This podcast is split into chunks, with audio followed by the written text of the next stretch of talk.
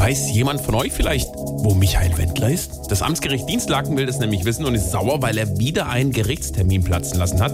Und das hat natürlich Konsequenzen. Ey Wendler, wo bist du? Zeig die Spitze. Ich muss wissen, wo der Wendler ist. Der hat sich total verpisst. Stimmung bei Gericht vermisst. Will wissen, wo der Wendler ist. Schulden hat er aufgetürmt. Stress von Geld ist er getürmt. Gläubiger stehen da wie Depp. Geld und Wendler, alles weg. Muss ich wissen, wo der Wendler ist. Ende machen mit Beschiss. Weiß jemand, wo der Wendler ist? Schreit, dann kommt er ins Verlies. Wissen, wo der Wendler ist.